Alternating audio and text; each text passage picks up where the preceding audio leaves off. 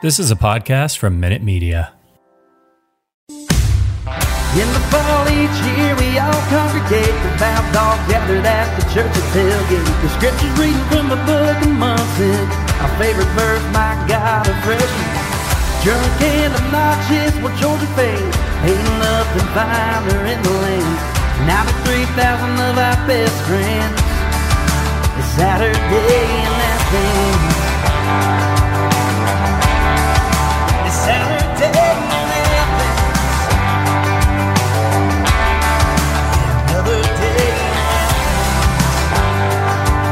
Welcome to the Saturday in Athens podcast. We're a Georgia Bulldogs show by Dogs fans for Dogs fans. I'm your host, Herschel Gurley, joined as always by my co-host, Boss Dog, and our esteemed guest this week, our, our guest picker, is former Georgia punter Drew Butler, Ray Guy Award winner, E V P at Icon Source, and obviously the host of the very popular Punt and Pass podcast. So, Drew, welcome back. It's good to see you again, brother. What's up, guys? Appreciate y'all having me. Um, dogs are off to a great start. You know, I know Georgia fans are loving it, and uh, it's fun so far. So hopefully you keep it up. So we were originally supposed to interview Drew yesterday, but I had my brain is just a pretzel, and I mixed up the dates. But it was kismet because today is none other than the thirty-seventh anniversary of.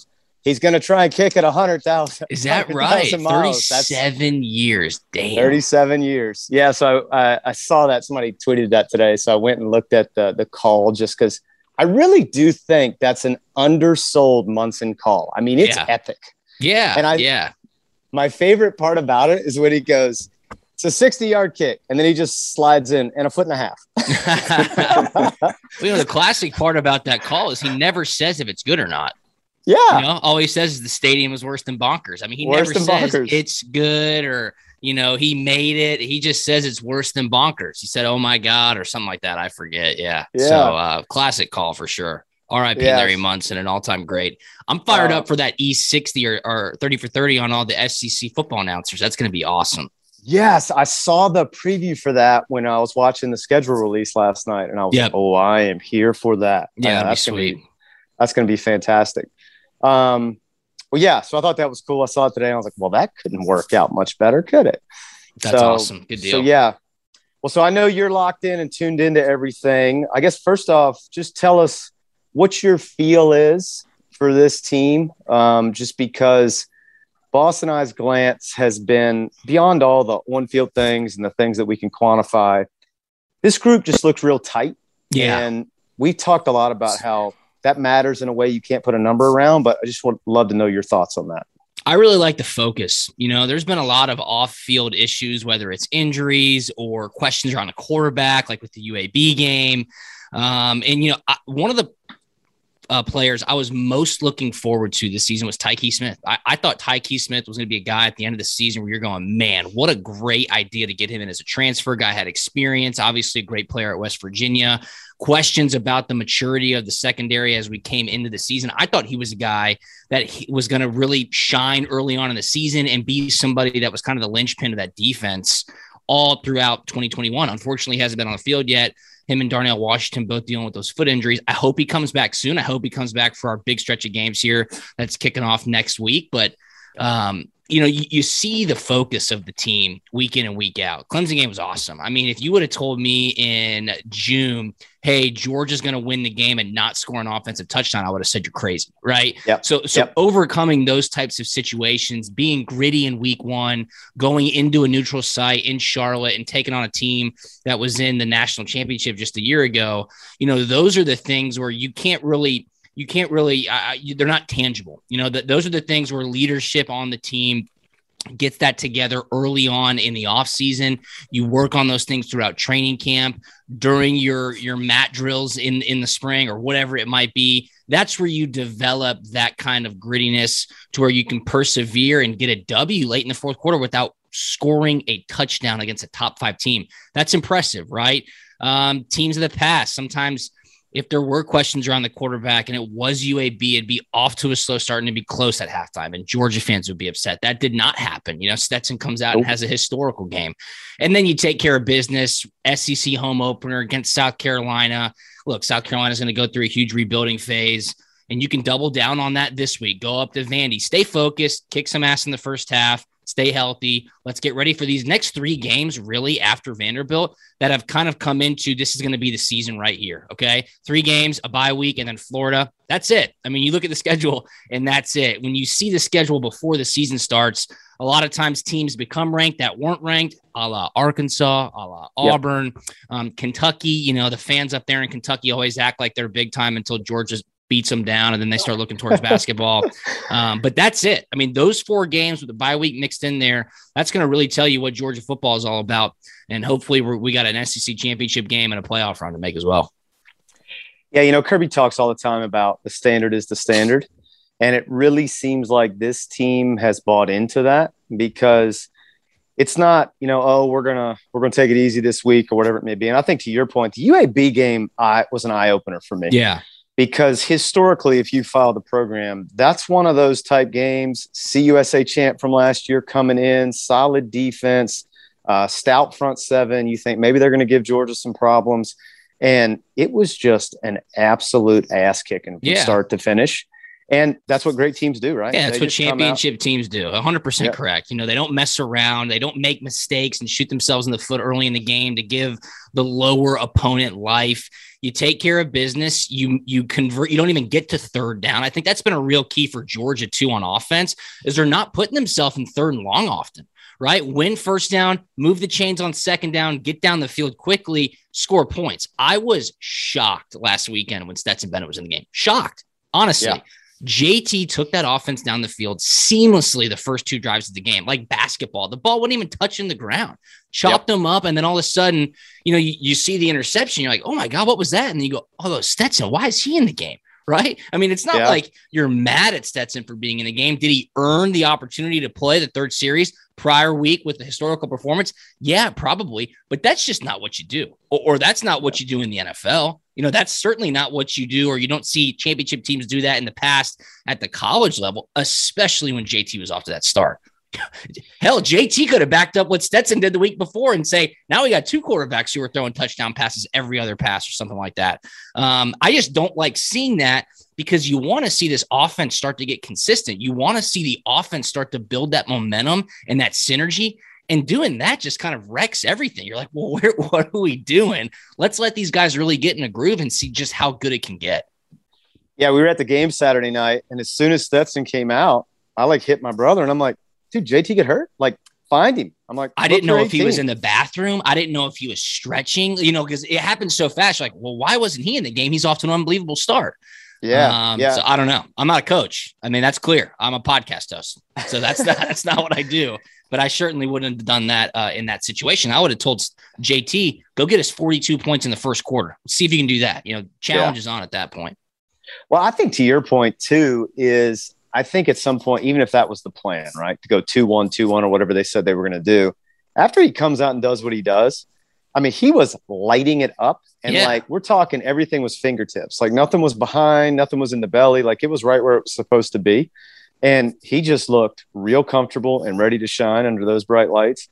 And to kind of take him out, I did think he had a little ramp back time up after he came back in, where they weren't kind of going all cylinders. So, yeah, I, I agree with that. I, I didn't I didn't love that. But isn't the hey. old Mike Tyson saying everybody has a plan until you get punched in the face? Like, hey, we exactly. might have had the plan to go two one starting the game, but look at Stetson and go, hey, J T kind of is on fire right now, so you're not going to play. Sorry, man, yeah. it's football.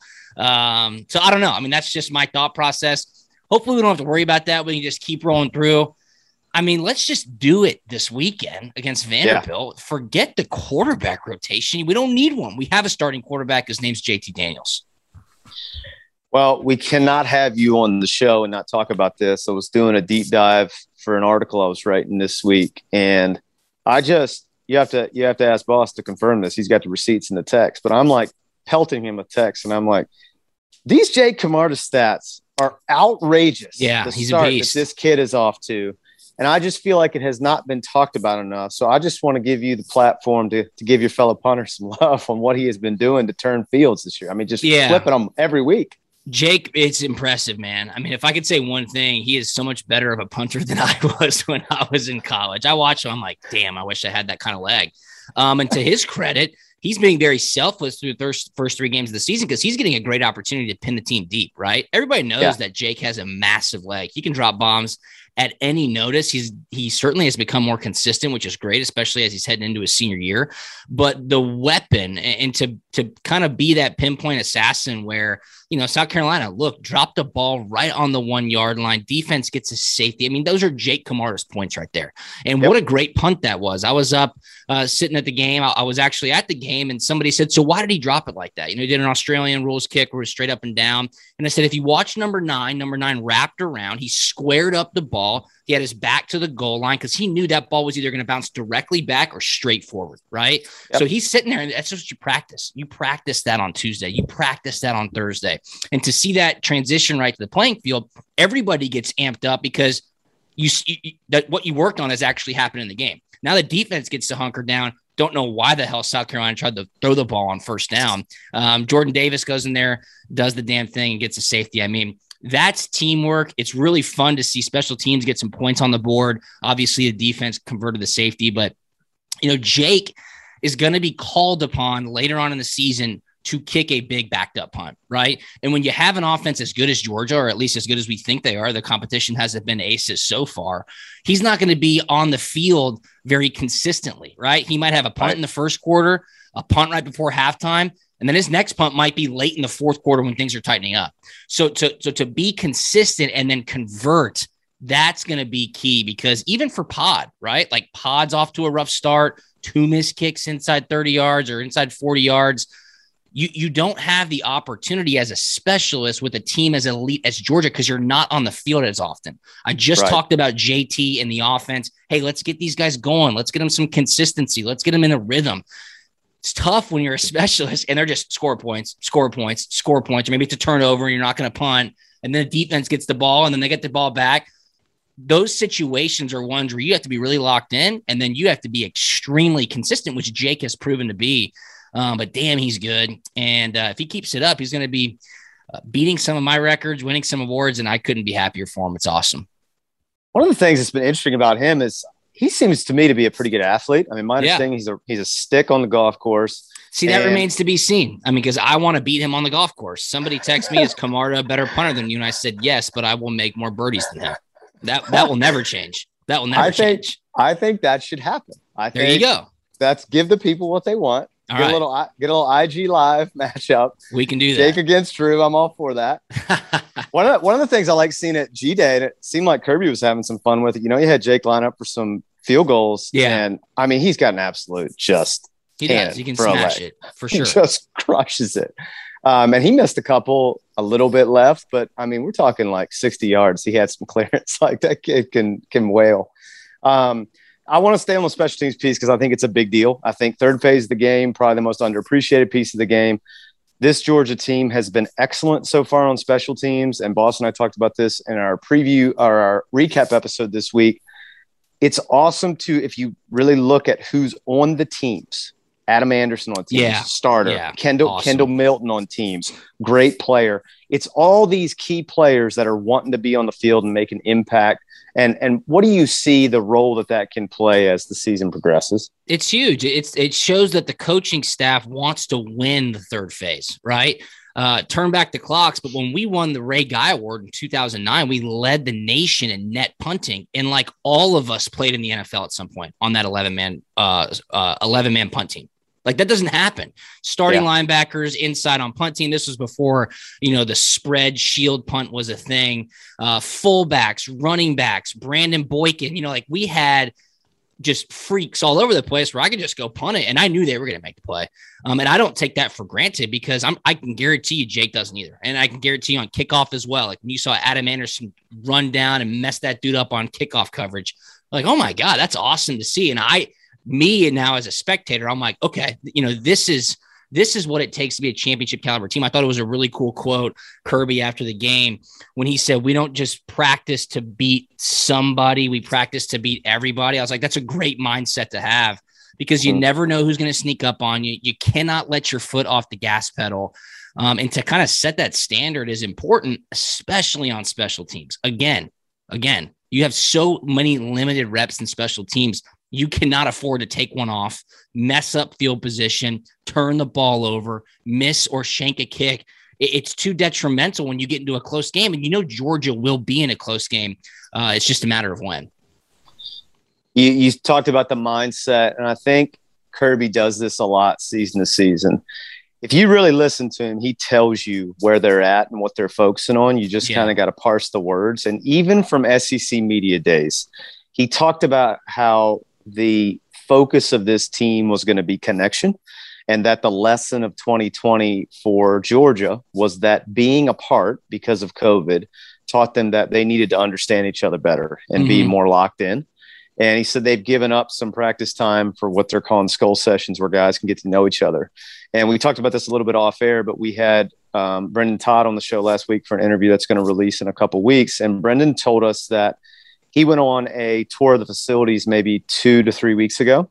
And in the locker room, he said they have players grouped by personality type. So they tested oh, really? all of them. And then they're grouping them. Damn, I didn't know that.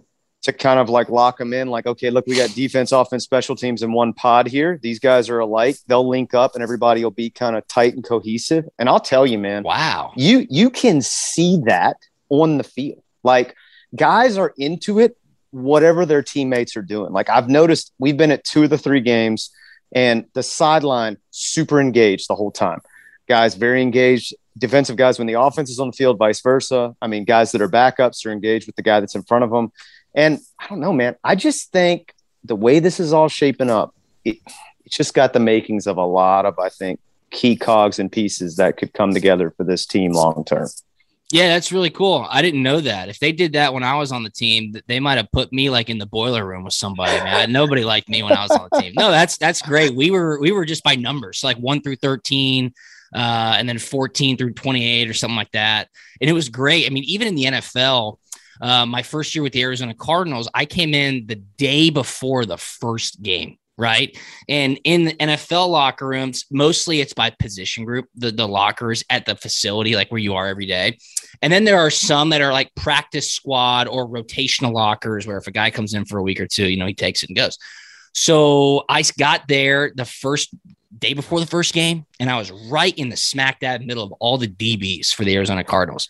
Patrick Peterson, Gerard Powers from Auburn. So Pat P's from L S U, Gerard Powers from Auburn, uh, Rashad Johnson from Alabama, Antonio Cromartie. Uh, it was like a killer's row. And we started off the season really good. We were nine and one. So they're like, but you can't move. Like, you can't move. You can't go over with the specialist. So I got to become really close with all those guys. Uh, and I still I play golf with Patrick Peterson. Gerard Powers lives back in Huntsville. Rashad Johnson is the uh, sideline reporter for Alabama Play-by-Play Radio. Uh, Cromartie, I saw him uh, year, about a year ago at an event before COVID. So it's funny how those things do happen, because you do get connected with those guys, because that's when you're cutting up. That's when you're telling stories. That's when guys are kind of being more vulnerable, maybe before practice or after practice, or, you know, real life stuff is going on. That's really cool. George has done that. I, I have not gotten that scoop. I haven't even been to the new facility yet. My man Josh Brooks posted that tour, though, on social media. Yeah. I mean, that's just a joke. I'm like, what? We were working out in the basement of Stegman Coliseum. You know, what they've done with the facilities up there at Georgia are unbelievable. And, and that's why, you know, the buy-in from the administration now.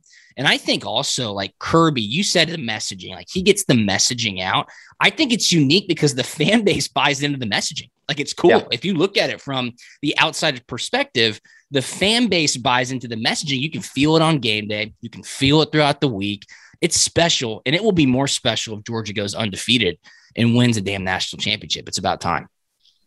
All right, I got two follow-ups on that, because you just – You just set me up so perfectly. One of them is you talked about Patrick Peterson in your time in yeah. Arizona. Yeah. I had I had messaged with you that I was listening to an interview with with Pat P on a on the four play podcast, and they asked him who Oh he used yeah. To play, they asked him who he used to play with in Arizona, because obviously they were teeing it up. They wanted him to talk about Larry Fitzgerald, right? Yeah, yeah. And so, like, I mean, without without missing a beat, he's like, oh, he's playing with our punter, Drew Butler. He's a stick.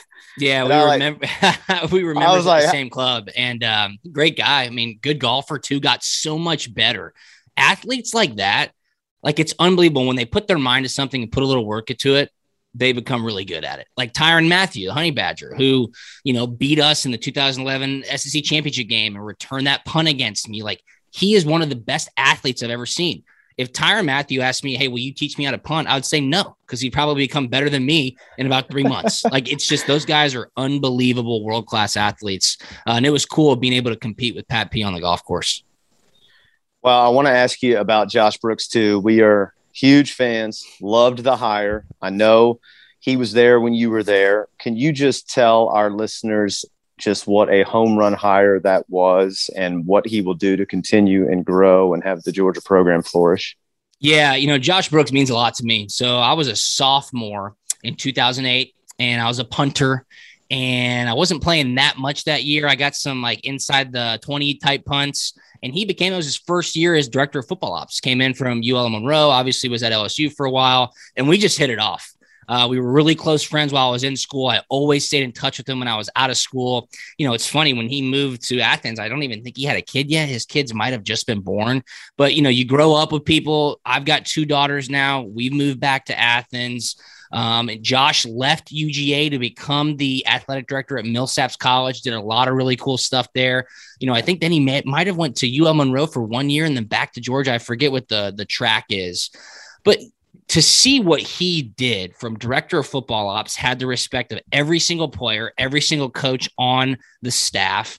You know, what goes into that role alone, director of football ops, is, is so unknown to the public that you really get a really un- a great understanding of who somebody is, what their work ethic is. Okay, let's put it this way. For this, this weekend in Nashville, director of football ops back in May is scheduling the planes, scheduling the buses, making sure that the uh, menu at the stadium is right, making sure that the menu at the hotels is right for all the players and especially for the coaching staff, uh, making sure the buses are going to leave the hotel on time.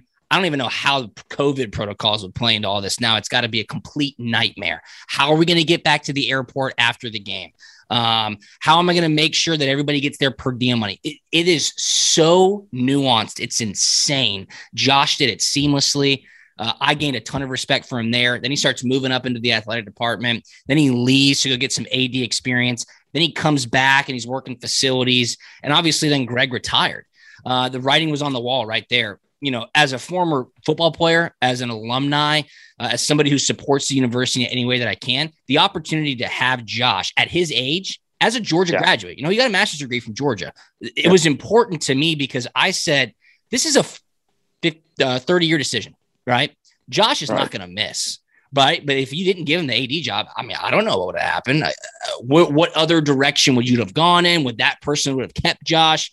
Who knows? The opportunity to elevate Josh to become the athletic director at Georgia, somebody who loves Georgia, somebody who knows how it works, somebody who's been there to see what butt smear was when we were working out in the Stegman basement, to now having these facilities, to now chasing a national championship, to have the respect of Coach Smart um, and, and Coach Crean. And like, it's just, there's so many tiers to being an athletic director.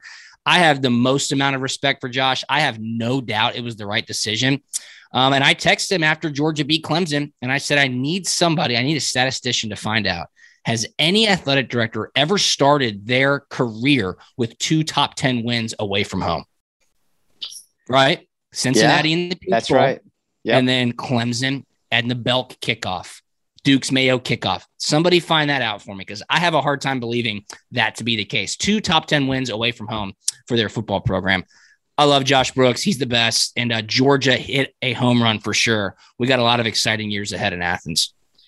Yeah, the thing I have loved about Josh in his first year is kind of twofold. One, his attention to detail is it's so glaringly obvious the way he does things. And Coach Rick tells a story in his book about when Josh applied for the director of ops role, and he sent a three-ring binder full of all the protocols he had put in place at U L M. And it was all laid out to show Coach Rick every single situation that the football program would have from an ops perspective and how he would handle it and the way yeah. he had done it before. And Coach Rick said he called him before he got back to the airport to offer him the job. Like, that's how locked in he was. Yeah. Yeah. And you see that in what he's been doing. And then the other thing for me is he's very, very engaged with his customer, right? Yeah. He's very engaged with the fan base. He's messaging people on Twitter if they ask a question about the ticket stuff. Like, those things don't seem like they would mean all that much, but I think it is huge because he's involved with his populace. Like, yep. I don't know, man. I just, I, I'm with you. I just think it was an absolute home run hire. Yeah. You, I mean, you bring up a great point. That's not to say that the people before him weren't, but it's so obvious that he is, and, and, and his, the players respect him. The fans obviously respect him. The staff and the, and the coaches respect him because he cares. And, and I think that's what's most obvious. And I think the opportunity to have that as Georgia's athletic director for somebody who knows how Georgia works, uh, who loves where he is, who got a degree from there, rather than, I don't I don't know, maybe a big splash name, an older guy who's not in tune with Georgia, who certainly wouldn't have that same level of respect or care for the customers on day one. That would have been a miss. And, and I'm glad Georgia did not make that miss. They, they got it right for sure. All right. Well, we want to pick some games with you. Come on, man. Against the spread. I know you don't hate a wager. No, listen, so, you know, I was off to a fantastic start on punt and pass, eight and two the first two weeks against the spread. And uh, last week I went zero and five. So I got to uh, get back on track here. Come on, let's go. La- last week was tough. It was tough for everybody, I think. Yeah, a couple okay. big numbers out there. And I, I just, I screwed the pooch. So we'll get back on track. Let's do this. All right. So this is the deal here. You're fighting for the ten pounds of red. You're fighting for the Saturday in Athens title belt. Let me tell you that fighting that thing for is, it. That, Give that it thing to is, me, dude. This thing's that thing over. Is real. What do I have to beat? What do I have to beat? I think seven three is the clubhouse leader right now. That's pretty impressive. Who did that? Zach Tully from Augusta Golf Collective posted the seven and three week two U A B week. Shout out Zach. All right, man. That's impressive. Yeah, yeah. So he what he he went seven and three. Jamie Dean went six and four, and we had Aaron Davis on last week. Tough week for Aaron. I think Aaron went three and seven, which is the same mark as last year. It's tough. Yep. It's a tough Zach, week. Uh, Augusta Golf Collective. That's some pretty good stuff. Y'all got to get me in touch with him. Oh yeah, he's he's awesome and loves loves loves the dogs. And one of those guys, like I was telling you, you can tell real quick that he's he's pot committed to it. So that's yeah, awesome. great great guy, great guy. Um, all right, first game is a Friday night special. I have a buddy who loves to place a wager, and he told me that any game on a Thursday or Friday night is a sucker bet, but we tend to always have one. So. Yep, yep. We got uh, we got the Flames. We got the Fighting Freezes going up to Syracuse to play Syracuse on a Friday night eight o'clock kick, and uh, Liberty is a five and a half point road favorite. Who you liking that one, Drew? You know, Friday night Carrier Dome, uh, home dog, Hugh Freeze, Liberty. Like I get it, I get it. Um, I think I picked you guys. I need to pull this back up. I can't go against what I sent you. I picked Liberty, right? Yes, that's yes. correct. Okay, let me pull this up. Sorry, I just forgot that I picked these. Um, I picked Liberty, but now saying it out loud, it sounds like Syracuse might be the right side to be on a Friday night home dog, but Liberty's offense should be electric enough to win by a touchdown. So I'll stick with my pick. I'll lay the five and a half with Liberty. All right, boss, what you like on that one? You know I love what Freeze is doing at Liberty. I'm I'm going to pick them if, pretty much every week. Yeah, I got to take them too, man. I just – I'm going to pick them until they prove me wrong. I picked them a ton last year, and they didn't let me down. You know, Malik Willis is electric at quarterback coming from Auburn. It's I think he's yeah. perfect for that offense. I think they've got a lot of momentum as a program, and I think this gives them an opportunity against a Power Five opponent to make a statement, right? Friday night, they'll be on national T V, all eyes on them. They're not going to get that stage a ton this year. Um, I like them to come out and make a statement and, and, and cover that number. I, I, I think I think Liberty will take care of us on that. All right, so noon kick on Saturday. L S U going to Starkville, play in front of the Cowbell Chorus, and they are also a two and a they're a road favorite, two and a half points. Uh, Mississippi State had a real funky game against Memphis last week. Obviously, the weirdest. Um, punt return for a touchdown and maybe the history of football. Two number fours on the field. Was it downed? Was it not downed? I mean, what a swing of emotions that play was. Um, I don't know. I, I have no feel for L S U this year. So yeah. Who are you liking that one, Drew? You know, that that the emotional hangover from Mississippi State's loss last week might be too much to overcome. I like the talent on L S U's defense. Uh, we speak about it a lot on Punt and Pass. Aaron can really give a, a fantastic breakdown of how to stop Mississippi State. I, I think L S U can do that. I think they can pressure Will Waters with their front four, drop those athletes back in a cover four, make Mississippi State beat them. Only laying less than a field goal, I'll, I'll lay the two and a half with L S U. All right, boss. I know that I know that you ride the Cowbell Pirate ship with your boy Mike Leach. Is this gonna, are you are you gonna not pick with him two weeks in a row? I'm about to fall off my chair if this happens. Who you liking this one? Fall out your chair then. L S U was embarrassed by them last year and has too much talent on the back end. I just don't see it happening again. And I, I think that Stingley and company are gonna want some revenge this year, and I think they're gonna come out with their hair on fire, and I don't see it happening two years in a row. I think they're going to put the clamps down on Rodgers, and I think they, they're going to win. Both these teams are really hard for me to gauge. I thought Mississippi State last year was oh, so, so up and down, you know? Like, I thought they would come to Athens last year, and Georgia was just going to walk the dog on them, and then that was a nail-biter all the way to the end, right? And I think that is what Leach and his offense can do if the quarterback's hitting.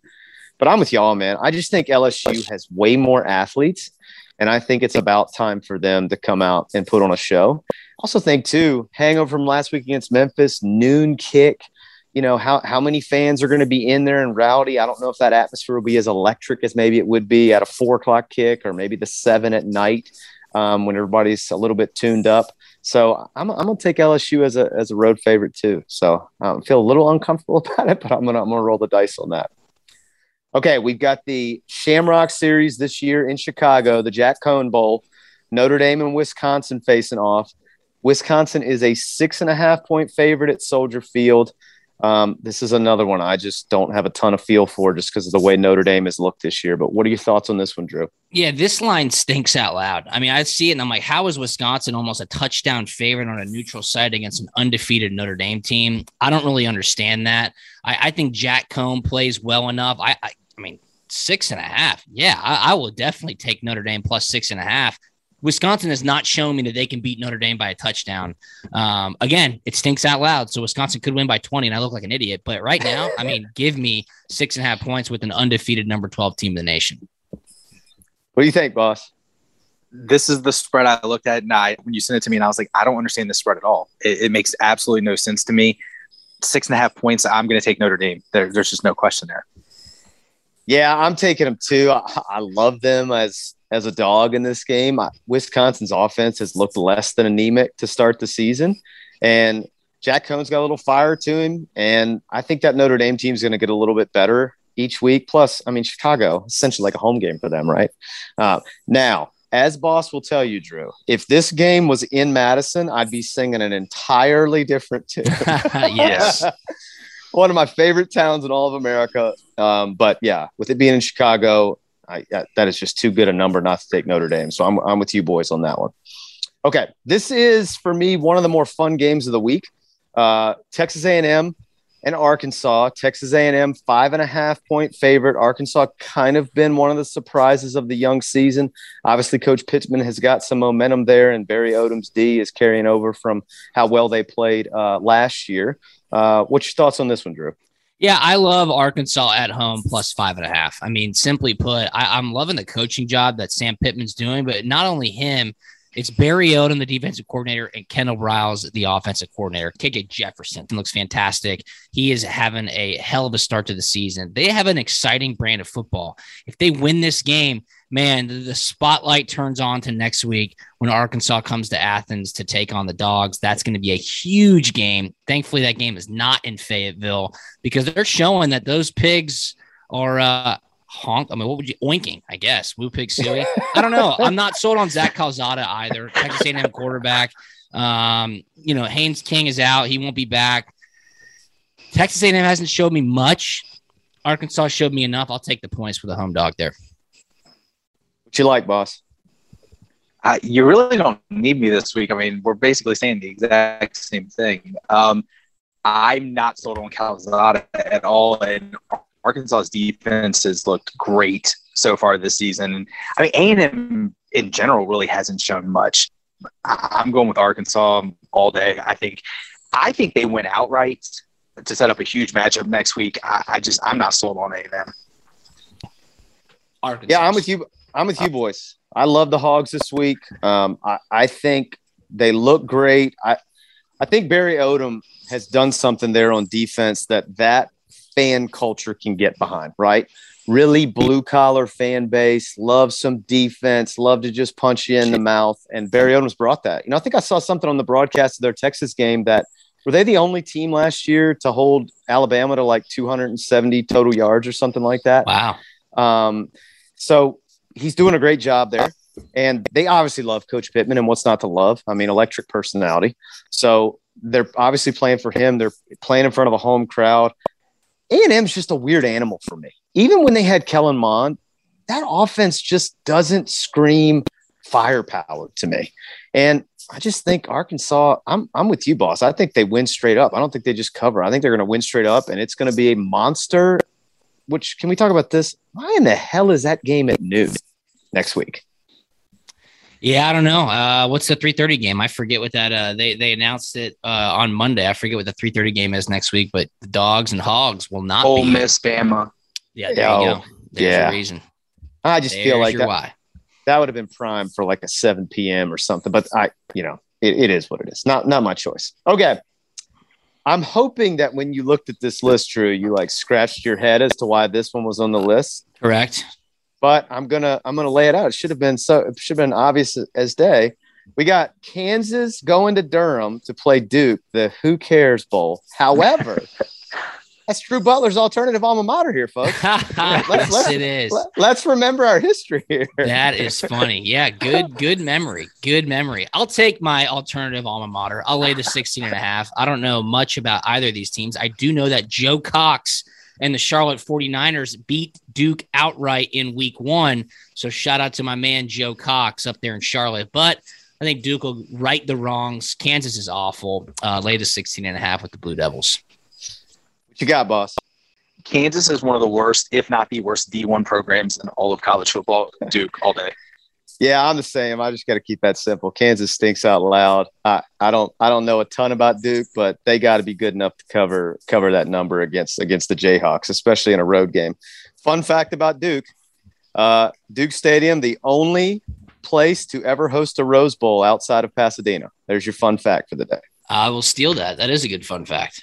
nineteen forty-two Rose Bowl, after the bombing of Pearl Harbor, they were uh, worried about Japanese attacks on the West Coast. And so the Pac twelve champion, or I guess then it was like the Pac eight or something, uh, came to Durham by train and played the Duke Blue Devils. They had the Rose Bowl parade right down Main Street in Durham. That's great information. Appreciate that. Yeah, yeah. I mean, I'm here for a useless fact. If only I could apply these things in life. All right. Um, I, I love this one. I just think this is a really interesting matchup given the circumstances. But Tennessee going to the Swamp to play Florida. Florida obviously coming off an emotional loss last week against Alabama. They're a big favorite, twenty and a half.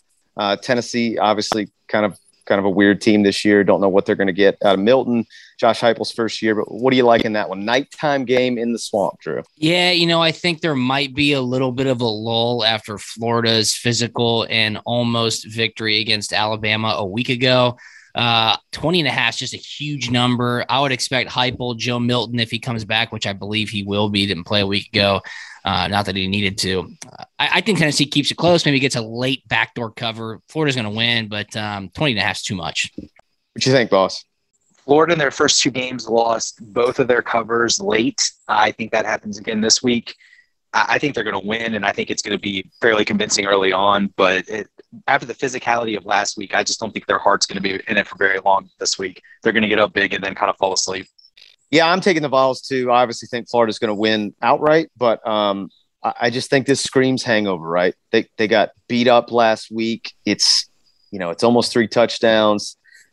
Tennessee's got enough guys, I think, to keep that close. And look, if if Joe Milton can hit one of the ten wide open passes that he misses each game, you know, that's a score, and that's sometimes all you need to get that cover. So um, I'm gonna roll with the Vols on this one too. Um, all right, this is the game for me this week where I, I keep looking at it, keep looking at it going, I, I understand that the folks in the desert always know more than me, but I, I just can't wrap my brain around this one. I don't understand why it's sitting the way it's sitting. But Kentucky going into Columbia to play South Carolina. Kentucky is a five and a half point uh, road favorite. I say I'm surprised because that doesn't seem like enough, um, but maybe I'm just the crazy one here. But who do you like in that one, Drew? Yeah, you know, Will Levis has got some excitement around him at Kentucky. I think there's a little bit to be left desired, as they showed with their close victory over U T C a week ago. South Carolina, I mean, off to a great start, two and oh, brand new coach Shane Beamer ran into a buzzsaw last week against Georgia. I mean, he even was pretty frustrated with his post-game press conference, which I don't really blame him for. I saw a couple of media members saying it was a bad look. No, it wasn't. I mean, they got their teeth kicked in. I thought he was being pretty vulnerable and frank with the media. That's funny about the media, isn't it? They always say, we want regular answers. We want you to show us a little bit behind the curtain. And then when he says, hey, that's a dumb question, media members say, bad look. No, it wasn't. It was just yeah. reality. So I, I think uh, a long way of saying Kentucky should cover this. South Carolina, they're just not there yet. They don't. They don't have the. They don't have the depth for a four quarter fight. I'll, I'll lay the five and a half with Kentucky. Well, I'll see you like in Columbia Saturday night. I think the reason this might be close, the, the spread is what it is. Is obviously Kentucky didn't look that great last week, but South Carolina actually looked like they have a little semblance of an, a vertical passing game with Doty back under center, as opposed to Nolan. So I think that might be why the spread is. I still don't think that South Carolina has a chance of covering this. I'm going rolling with Kentucky, but I can kind of see where Vegas is on it. But, I mean, I think Kentucky should cover this easily, but I also thought Kentucky should cover easily last week and, you know, lost some, lost a little bit there. Yeah, the mocks gave them all they wanted last week, man. I was a little surprised by that. But, um, yeah, I'm, I'm going to take Kentucky too. I, I do think there will be a wave of adrenaline and momentum to start the game. You know, sandstorm. Uh, in Columbia, in a night game, I think there's going to be a lot of juice. South Carolina maybe comes out hot. I think it probably is close in the first half, but I think Kentucky will will pull away in the second half and cover that. Um, okay, Nebraska going to East Lansing to play Mel Tucker and Michigan State. Michigan State is a five and a half point favorite. Um, had a big win against Miami. Um, let's see, that was last week. Um, huge win for Coach Tuck. I thought it was a statement win, and they looked great. And we're always rooting for Coach Tuck. So who you liking this one, Drew? Yeah, I like Michigan State, man. That's a physical football team. I really like the way Coach Tucker has that defense playing. Nebraska, yeah, showed some life last week against Oklahoma. But to welcome them to East Lansing, I think they can back up what they did a week ago in Miami with a huge statement win against Nebraska, more so for the fan base and for the team themselves than for their, their ranking, so to speak. Uh, I'll, I'll lay that point, the points, and I, I think Michigan State takes care of business. What's your thoughts on this one, boss? You rolling with Coach Tuck? Yeah, I love what Coach Tucker's doing at Michigan State. Like Drew said, they're very physical. I love the style of football. It's great, but I love what he's doing there. I think this is going to be over fairly quickly. I don't think it's going to be close. When Aaron Davis was on with us last week, he said Coach Tucker was his favorite coach that he's ever had. That's awesome. Th- that is enough of an endorsement for me. I am rolling with Coach Tucker until uh, the results tell me otherwise, and I think he is building a behemoth there. Um, I love what he does on the mental side of things, too. He always has a great message for his team, um, and so, yeah, I- I'm-, I'm a big fan of him and everything he's doing, so I'm taking Michigan State in that one. Um, this is an interesting number for me. Uh, West Virginia going to Norman, play Oklahoma. Oklahoma favored by sixteen and a half. They have looked, I would say, less than extraordinary through the first part of the season. I think everybody thought they were going to be a bit more of a juggernaut. Cornhuskers gave them all they wanted last week. Um, and they were a big favorite in that one. I think it was like twenty-two and a half or something. So um, where you sit on this one, Drew? Yeah, West Virginia looked great a week ago against Virginia Tech. Oklahoma, like you said, questions surrounding just kind of their dominance. They are the number three ranked team in the country. I just think this is too big of a spot for West Virginia. Traveling after that big time win against in-state, not in-state rival, but cross-state rival Virginia Tech. I'll kind of close one eye and lay the sixteen and a half here with Oklahoma. Hopefully Spencer Rattler and Lincoln Riley figured some things out on offense and, and put the ball in the end zone enough to kind of eclipse that forty or fifty burger mark. What you like here, boss? I know you spent some time at a Mountaineer game or two. So where are you at on this? I have been so unimpressed with Oklahoma this year for the first time in Riley's tenure. And they just don't have the spark on offense this year, which is just so unlike a, a Riley coach team. And I don't know if it's Rattler or the, the lack of game or what, but it, they're just missing something this year. I, I still think they're going to win, but that's a big number. It is a night game. I think I, I see a back touchdown late to cover, but I think that, you know, they'll be probably twenty late, losing the cover late. Yeah. I didn't know where to go on this. I can't, I can't figure out who Oklahoma is. You know, Spencer Rattler's, everybody tells me he's supposed to be the Heisman guy, right? Like supposed to put up the, the video game numbers and do everything. And I just, I don't know. I don't, I don't know if he's there yet. And I thought this, you know, with this much experience in Lincoln Riley's offense, man, I thought they were just going to come out like gangbusters and just take it over. Um, and their defense hasn't played great either. So I think that's the other thing we keep getting sold is that Grinch's defense is magically going to be good each year. I just, I don't know. I'm not seeing it with them yet. So I'm kind of a, a prove it thing. So I'm going to take West Virginia too. Although I do worry about the night atmosphere in Norman. It'll be electric there. That's tough to contend with, but hey, I'm going to go with, with the Mountaineers. Okay. This is a little bit anticlimactic because it's just going to be an absolute beatdown on Saturday. So this really is a question of, are the dogs going to cover that number? So that's where we'll start, Drew. Yeah, I think so. You know, I think uh, you saw that gigantic number against South Carolina a week ago, and it just screamed backdoor cover, and that's what ended up happening. I don't think that yeah. happens this weekend. Um, Georgia is a freight train. Vanderbilt is not ready. They're more like a high school football team. I mean, that's not to be disrespectful. It just is what it is. Clark Lee will probably get things going the right direction there. I think it just goes to show the job James Franklin did at Vanderbilt, which is kind of tough for me to say. Um, but dogs take care of business in a big way. Hopefully we're a couple, couple drinks deep on Saturday afternoon and we can start flipping the channels around, cash that bet, and get ready for three thirty. All right, boss. The last time the dogs were in Nashville, we were in the house and it was not close. And the stadium was full of dogs. What uh? What do you think? You think they're covering yeah, this number was. or what? Yeah, I do. And I think for once that Kirby's not one to really put salt in the wound, so to speak. But I think for this one, for all those players that didn't get to play last year and got their senior day canceled, for the players that aren't there and the players that remember that and all their friends that didn't get to play in their senior day last year, I think he might put some salt in the wound this year and just let them, let them play. And I, I could see this being just an absolute curb stomp, fifty burger plus. Uh, it's just not going to be close. Curb stomp, pun intended. I mean, I kind of like that. I might have to roll. I might have to roll with that. Not intended, but I it like works. That. Yeah, I'm taking them to cover too. I think this kind of speaks to where they are this year as well. I think in the past, you were always a little bit nervous about seeing a big number behind beside Georgia because you just didn't know if they were going to get to that point. And this year, I, I just, I'm not really thinking about it. I took the, I took them last week and didn't even, didn't even blink. I mean, you know, that was unfortunate with the late cover after the fumble. That probably wasn't a fumble, but you know, it is what it is. Tough breaks happen, but I'm taking them too. I think they just walk all over Vandy. Uh, Vandy's talent is just not there in any phase. I was talking to somebody and I said, Georgia could sit every single starter on the two deep and they could still probably cover.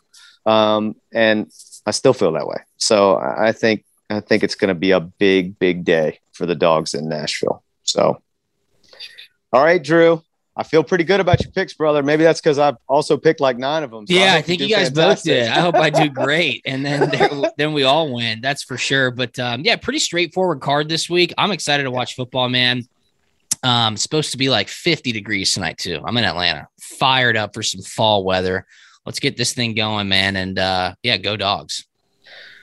All right, Drew, before you get off here with us, I need you to tell all our listeners how they can support you. How can they follow you? How can they, you know, support Icon Source? Yeah. Just tell our listeners everything they can do. Yeah, absolutely. I'm at Drew Butler on Twitter and Instagram. Uh, if you don't follow the podcast at Punt and Pass, Aaron Murray and I twice a week on Mondays and Thursdays.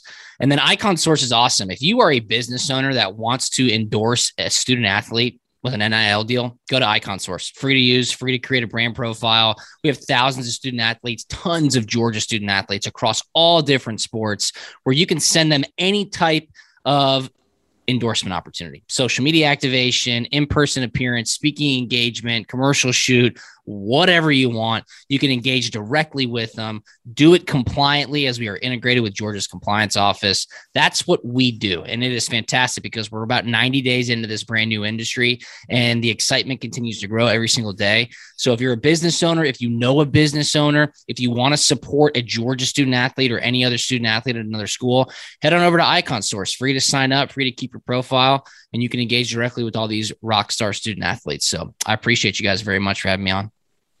Yeah, Drew, you're welcome anytime, brother. And uh, hey, don't uh, don't don't slow play punt and pass. This big fall for punt and pass too. You guys had a big announcement this fall too. Tell the people about that. Yeah, yeah. So we partnered up with uh, six eighty The Fan here in Atlanta and Southern Sports Today Network. So if you're in your car on the weekends and you flip on over to six eighty, sometimes you'll hear Aaron and I. They syndicate our show in Atlanta on six eighty on the weekends. It is also syndicated on the Southern Sports Today Network. So that's a lot of the college towns, smaller Southern towns around the Southeast, which is our core demographic. Uh, so it's been a great partnership so far. We appreciate all the support. Look, five years ago, we started Punt and Pass. Aaron was just getting done playing. I saw the writing on the wall as well. I'd always been involved in sports media, loved Georgia football, wanted to stay close to the game that I love. Uh, and we started it, and Georgia went to number one in the nation, won the S E C championship, played the national championship in Atlanta. Uh, it'd be a good five-year anniversary to do that as well. And the excitement around Georgia football in general is just a ton of fun. Uh, and we keep it real over there too. So yeah, I'm going to wake up early, record this weekend's preview episode, and we'll keep it rocking throughout the entire season.